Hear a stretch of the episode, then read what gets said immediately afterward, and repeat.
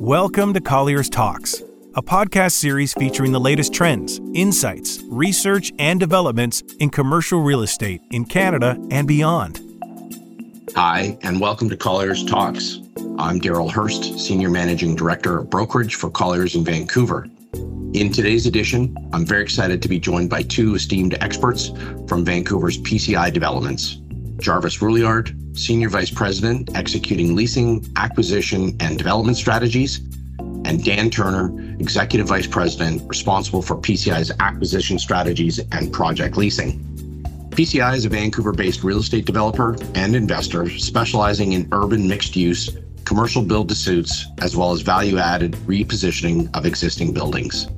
Since its start in 1982, PCI has invested in and or developed over 6 million square feet of real estate, including some of Metro Vancouver's most prominent urban landmarks, such as King George Hub in Surrey, Marine Gateway, and Crossroads, both in Vancouver. Today, we're going to speak on a topic that certainly has been the buzz of the city, not only within the business community and general public at large, but of course, the real estate industry. And that is the Broadway Plan. The plan is a 30 year plan to integrate new housing along with employment space for the creation of new jobs, as well as the addition of amenities along the Broadway corridor in parts of Kitsilano, Fairview Slopes, and Mount Pleasant. PCI, with its vision and strategy, is right at the forefront of the Broadway plan discussion and action. It's great to have them with us to talk about the plan and its impact on real estate development in conjunction with their game changing and landmark development that they have under construction at Broadway and Granville and what's in store for Vancouver businesses, residents, as this plan comes to fruition. Jarvis and Dan, welcome and thank you for joining me this afternoon. Before we dive into specific questions, however, I would like to first and foremost have you explain to our audience your journey of working within the Broadway corridor for more than a couple of decades now, if I'm not mistaken. Perhaps you can walk us through a bit of a timeline from your first development experience in the market and share with us some of the insights you've gained from that point until now as you are underway with that landmark creation at the very prominent gateway corner of Broadway and Granville. If you could, share what the challenges are that you've encountered with the Broadway plan, as well as opportunities that may have been created. What has been the response from the many stakeholders who are now poised to be drawn to and hopefully benefit from this revitalization of the Broadway corridor? So, who would like to kick us off? I'll start, and I'll start just with going back in history. With Crossroads, we bought Crossroads in 2005. I'd love to tell you that we knew about the Broadway plan, we knew about the Broadway extension, but we did actually know about the Canada line or the kind of rumors of the Canada line. And Crossroads we bought in 2005, and it was it was an interesting development because it was 20 year old shopping center that when we bought it, we knew that we wanted to densify. But at the time, the zoning was C3A, and we had to fight every inch to get to 80 feet. And we were just chuckling that if that was today, we'd have a 10 FSR, which would be three and a half times the size of what we have. Height wouldn't be as much of an issue, but it is what it is at the time. We're very proud of Crossroads, that and Broadway and Granville. Let's just say to an older guy, location, location, location, just great real estate. It was driven at the time by Andrew Grant and PCI, and it was just two of the great West Side corners. Crossroads was 2005. We bought Broadway and Granville RBC building in 2007. And again, I'd love to say that we're just really smart. It was just great real estate. It was an undervalued lease. RBC had the the whole lease and it was extremely undervalued, retail and office.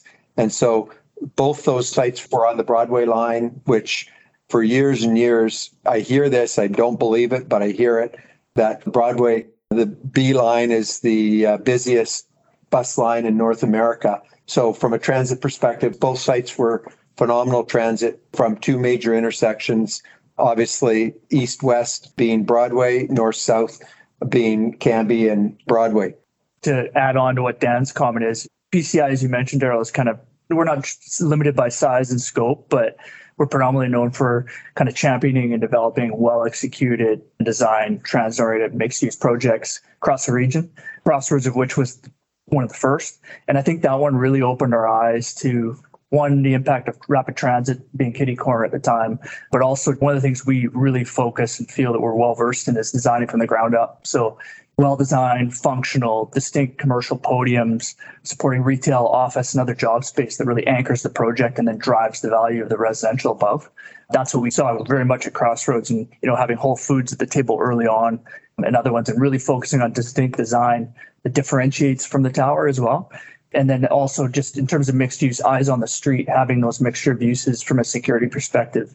You know, there's a whole bunch of different items like that that we saw at Crossroads this, and the success of that, that we then transitioned to Marine Gateway and King George and Surrey, and then now to Broadway and Granville. And then we have another almost 10 sites that are transoriented for the future. And when I mean transorient, I don't mean 400 meters from the station. I mean either adjacent or kitty corner to a rapid transit station or a major bus loop at PCI, we really start with the ground plane. And we're not like a lot of developers 20 years ago, 10 years ago, we're focused on the residential.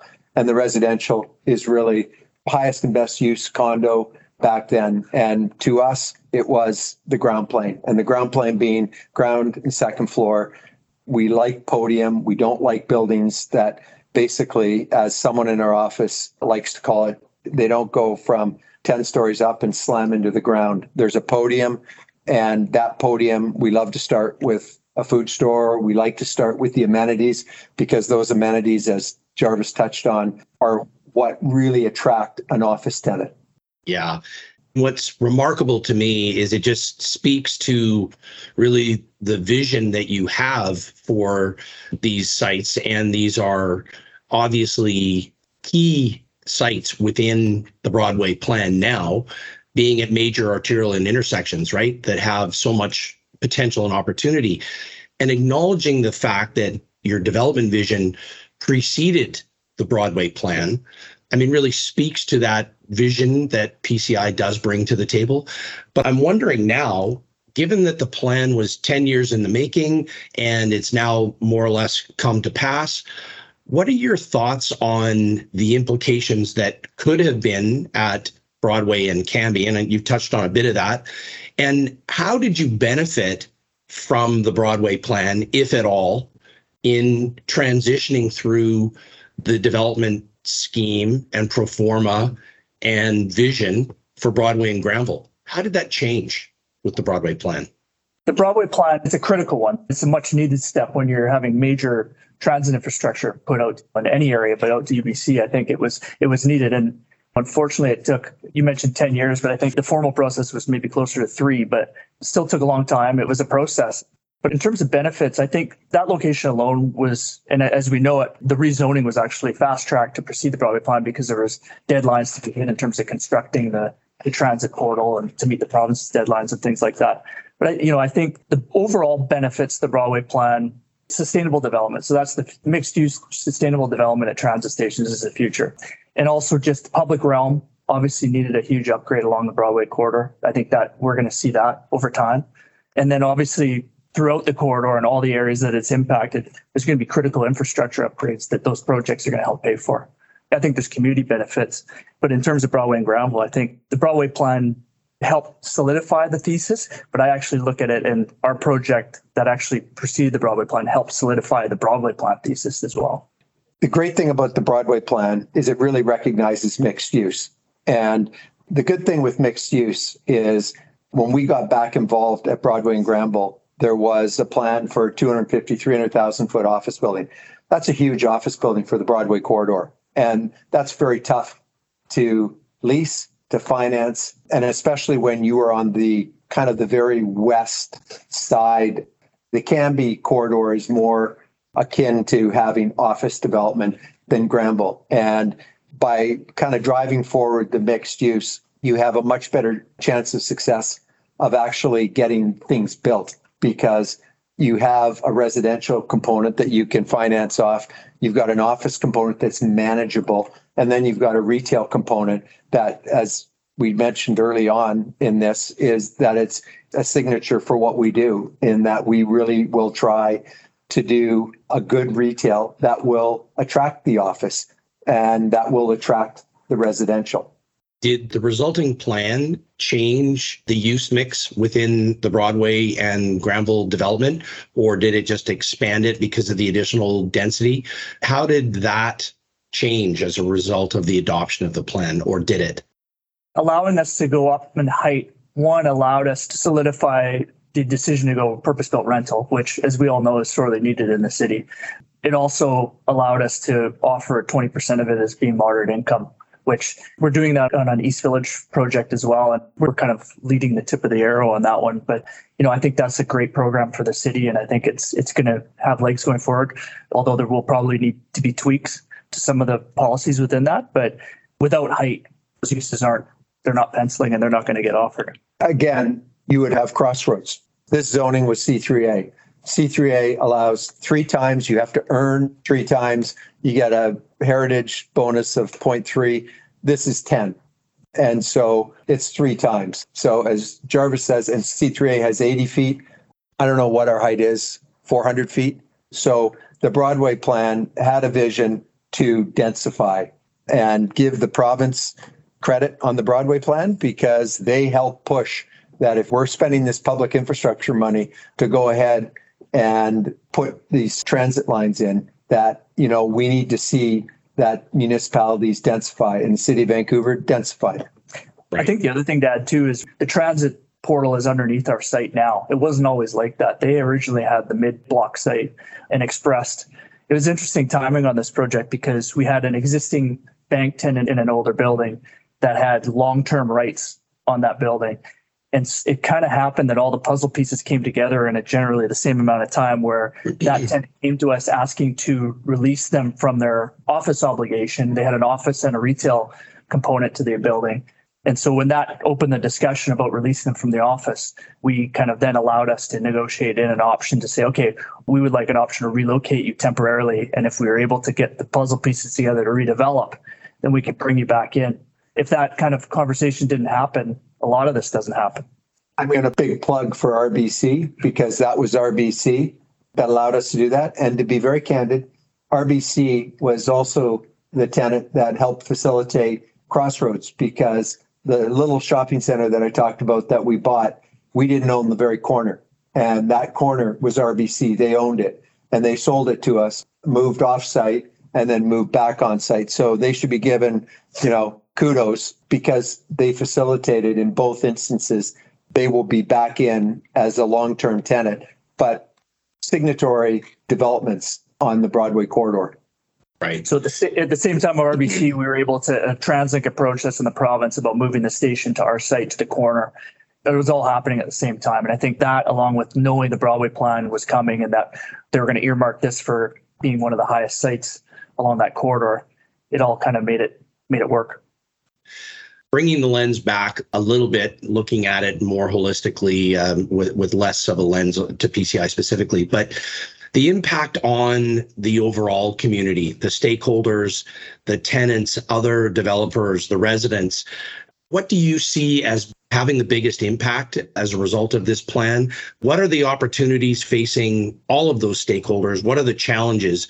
And how do you, as a developer or anyone else for that matter, who's an owner in that plan, right from Broadway and Granville all the way out to Mount Pleasant, what are the various differences or the machinations between those sub areas?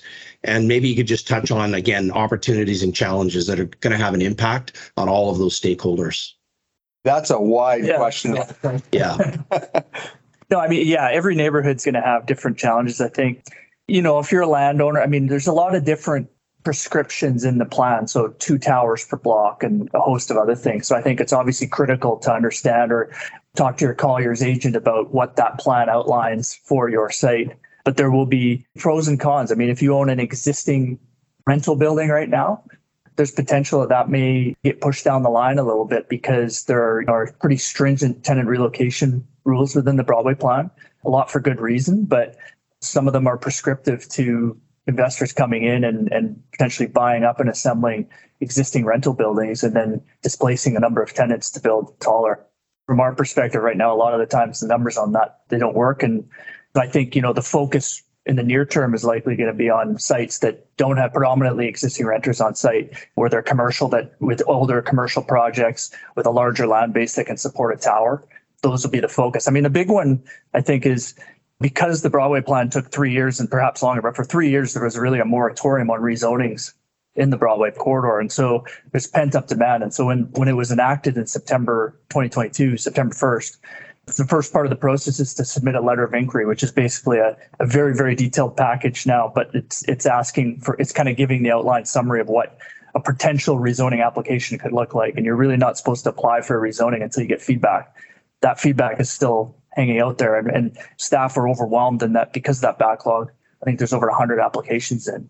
And so they're going to have to prioritize. I mean, I believe the average annual rezoning application that gets through, I think it's about 30. And so they're going to try and increase that, but that's a lot of applications to sift through. So they're going to have to prioritize. You asked about stakeholders. You asked about people who are there now, residents that are there. I think at the end of the day, what the Broadway plan is going to do is make for a way more walkable, way more complete community as defined by Metro, as defined by the city of Vancouver, which don't always jive together. But, you know, you look at our site, there was an office building there that fit the existing zoning. This is Broadway and Granville that I'm thinking of. You're going to get a food store there. There's a Meinhardt's, God love. It's a Vancouver institution, but it really doesn't do justice to service the whole area. So we're going to have a food store, and that's going to take some pressure off people jumping in cars and going to Whole Foods, East or West or Safeway. And I think Broadway is, sorry, uh, my perspective, is a bit of a sad street in that it's not a very walkable street. You know, it's not West Fourth. West Fourth people love. It's it's walkable. It's got great CRU. It's got great tenants. Broadway in 15 years can be that and can be better because it's longer. It doesn't have a lot of topography. So it's a very walkable street. Great comments. So, Dan, then just to pick up on that, what's missing in the Broadway plan as it currently stands? In order for it to look like success in another decade or so, what do you see needs to happen or change? What has the city missed, if anything? A couple things, and Jarvis can jump in as well. I, I think on a lot of Broadway the city has done a pretty good job. It's mixed use. I don't like where it, it has only office zoning only because office is incredibly hard to make numbers work. I think that where it has office, they should bonus with some residential that if you build the office, you get the right to do some residential if you have a big enough site because that will induce someone to build more office and to be very candid, it'll be cheaper office because you'll be able to accept a less return because you have the the residential. I think where the city may have missed a little bit is, and this is kind of again, so if I get backlash, this is Dan Turner. I think Mount Pleasant, there's been such a focus on the retention of industrial land. And I'm not saying that we shouldn't. We need industrial land. We need it in close proximity to downtown, especially the service downtown. But Mount Pleasant has you know, three levels of industrial. To get your full zoning, you need three levels of industrial. That's going to be very hard to do. It's also a very walkable area, especially I'm going to call it the the west portion from mid to west is very walkable. Why you are putting industrial uses at grade, there should be a predominance of retail because it's so walkable. And I think there will be little bits of retail, but there should be more retail. And lastly, wherever there's office, coming back to Broadway, but I go to Great Northern Way, the same thing. We have to get out of the mindset of office only areas. Office only areas don't work. I won't mention a project that's in Richmond, but it is a great example. God love the project. It was a fantastic office park at one time, but it doesn't have the amenities, doesn't have the transit to drive. If you really want office in today's day and age, what you really want to do is to make sure that you've got lots of residential. And when I say residential, it can be rental. The city's going to need condo in some places because they need the CAC exactions, the money off that. But all of it works together with retail. Office on its own, sure, you can have a sandwich shop, you can have a coffee shop, and it's nine to five, five days a week down at False Creek Flats, We have a great number of sites with our partners Low Tide, and they have phenomenal views. They're very linear, but they're going to need a mixture of uses to be really successful. Yeah, and I would just totally echo those comments. And I think, you know, this is a 30 year plan, as Dan and I were just talking about earlier. And Crossroads is a great example. That was bought in 2005, completed in 2008, I believe, 15 years ago. That's already very outdated in terms of height. It's eight story building, and you know you should be well above that now. And so hopefully the Broadway plan is we're going to keep revisiting it and be flexible with it because there's no doubt that things will change. And height is one. I mean, there's ranges in there. And I think if you've got a well amenitized, high in community benefit, high in use, uses that we need being life science, being purpose built rental, being other community uses that the community direly needs, let's go to the high end of that range, if not more. And there's a lot of instances where you're seeing density numbers and the heights don't match, where you know there's a height limit and there's no way you can reach the density or vice versa. And I think there just needs to be that little bit of flexibility on city staff level where rationale will take over and for the good of the project and for the good of the community, we'll see some of these through. Jarvis brings up a really good point on height. In Mount Pleasant, you got a 150 foot height limit. And what happens, and it happened on West Second, where when you have prescribed height limits, you squash what's below. Life science has a requirement 14, 15 feet slab to slab, whereas typical office has 11, 6 to 12 feet. Well, a lot of developers are going to go, wow, we can throw an extra floor. We can throw an extra two floors if we go general office versus we go to life science. And life science is the latest flavor of the month with what's happened in the last three years. So we are on, on our Mount Pleasant site, we're certainly looking at life science, but we don't want to be prescribed what it is. And that's something that I think is an issue also sometimes with the city is they get a little too zealous on telling the market what works and what doesn't work. You're old enough, uh, Daryl, to remember where the hospital is now, Schroeder, and his site, which was a phenomenal site. And he got caught up with prescribed use that didn't fit, didn't work, and never got built. It was a good thing for the new hospital, but it was a bad thing for him. It was an unfair thing. You look at Railtown with prescribed uses, doesn't work. Hopefully, we don't get too prescribed. Right now, it's looking kind of prescribed in Mount Pleasant.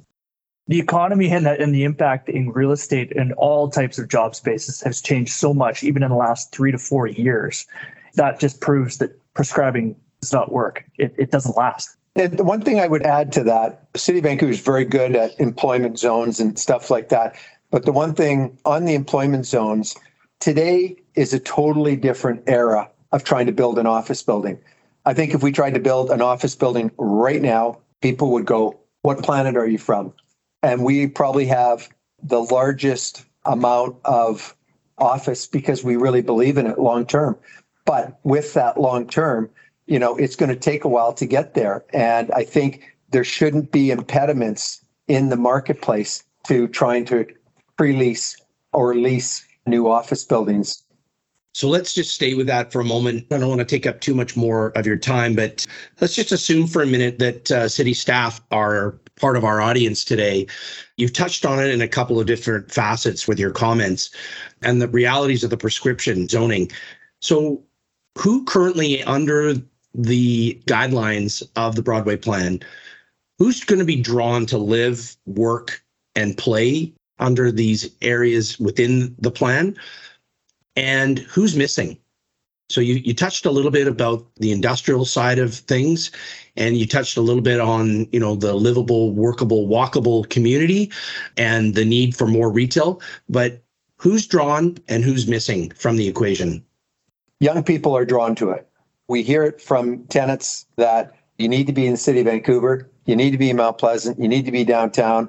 Hopefully, you need to be Broadway. You will need to be at uh, Great Northern Way, and that's the City of Vancouver address. Why? Because they have the amenities, they have the restaurants, they have the nightlife, they've got the lifestyle, they have everything in a very, let's call it, hopefully close, complete community.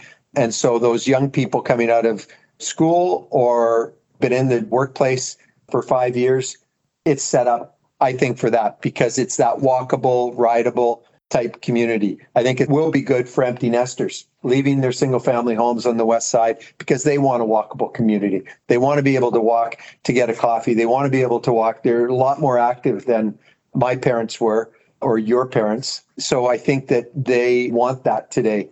I'm not sure what else.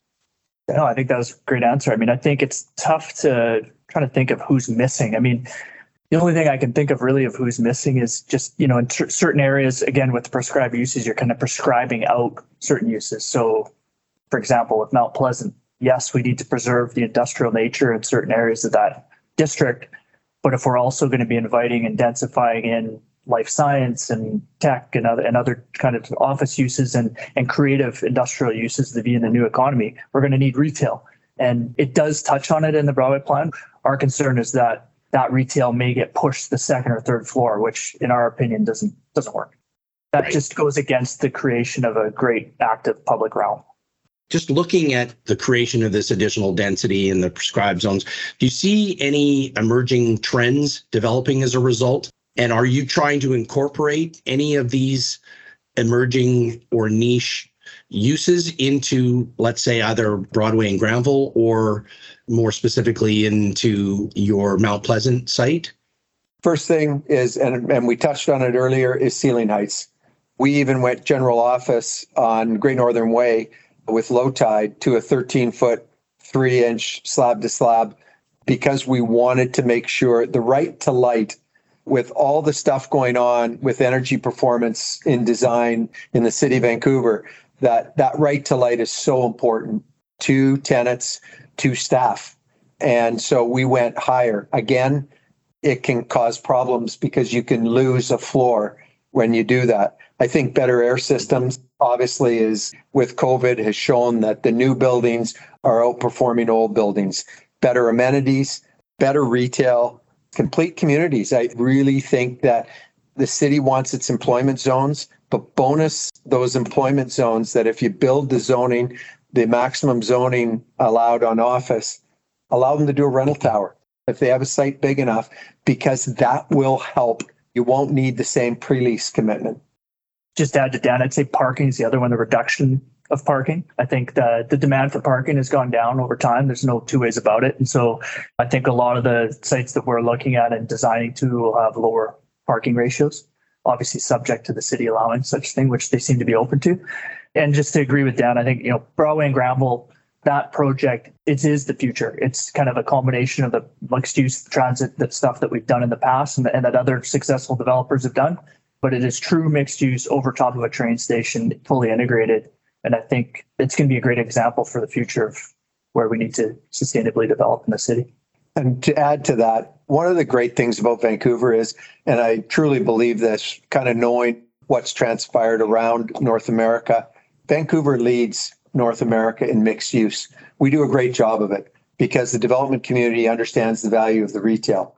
It's not an afterthought that, you know, the column spacing and things like that are designed so that you could put a food store into it and that you're not driving columns right from the residential tower, which has a much closer design structurally than a food store would ever want. Vancouver, especially Vancouver developers get that. And Toronto, I remember we were talking to some Toronto tenants and we were asking, this is three years ago, pre COVID, just before COVID, what are some examples of some mixed use that we can look at? And this was a guy who represented Winners, Marshalls. And he said, Dan and Jarvis, you guys don't need to look at anything because Toronto needs to learn from Vancouver on mixed use and how you prioritize retail. Amazing. My uh, second to last question was uh, going to bring it all back about the premise and really the origin of our conversation today is about uh, the Broadway plan. But really, the bigger picture is, you know, and it's something that Colliers is really uh, thinking seriously about and how we advise our clients notably developers as well as occupiers within these developments. And that's really building the cities of the future. And so I thank you for your commentary around mixed use development, Vancouver, and, and us being a leader in that arena. I think that's super relevant. So I'll throw you a softball as the very last question of the afternoon. What's next for PCI? uh, execute, execute, execute. I would say as I mentioned, I think our team's been really successful in kind of building a stable of assets to kind of develop over the long term with great long term partner visionaries, which is great. Obviously, Broadway and Granville is under construction right now. We have a couple hundred rental units, including moderate income, also at East Village, which I mentioned at uh, Hastings and Boundary. We also just broke ground on a mid-rise purpose-built rental unit on the Arbutus Greenway. We're under construction on just under 900 condo units out in King George Hub, which is our fourth phase of King George Hub out in Surrey. And we're hoping to get under construction underway on a purpose-built rental building, Kitty Corner from Oakridge this year. So our construction team is very, very busy. So then our focus now is to really, really drive forward on kind of our Broadway plan, the letters of inquiry and the pre-zonings. We've got a handful of applications in with our partners and just kind of getting the next kind of round set up. We've got a tough economy ahead. I think we've got to really, the industry's got to advocate. Industry with PCI and others have really got to advocate and, and, and partner with the city because we've got to de-risk these investments, not increase risk and increase costs right now. Interest rates are going up and the risk adjusted return expectations are getting higher and higher. So I think that's kind of a risk, but that's a short term risk. It's it's going to come and go, but we have to see through that. And so we're getting our other projects prepared and ready to execute. Uh, if I could just add one thing on the risk side is construction costs. Everyone knows that construction costs have been very high. Construction costs are not going to go back to where they were. There's too many labor agreements and that that have been signed. If some condos and rental buildings and office buildings aren't built right now, there's a tremendous amount of volume in the public sector with the hospitals and that. And that's a big concern is we need to get construction workers in to supplement the construction workers we have. If not, a lot of these things will not be built because construction costs are going to remain at a very high level. Gentlemen, thank you for your time. Thank you for your insights. Thank you for really uh, your robust conversation around the Broadway plan, the challenges and the opportunities. Really appreciate your input today and thank you again. Thank you. Thank you, Colliers. Thank you, Daryl Hurst. Thanks for listening to Colliers Talks podcast. To learn more about Colliers Canada, our experts, and our solutions, visit collierscanada.com or find us on LinkedIn, Twitter, and Facebook.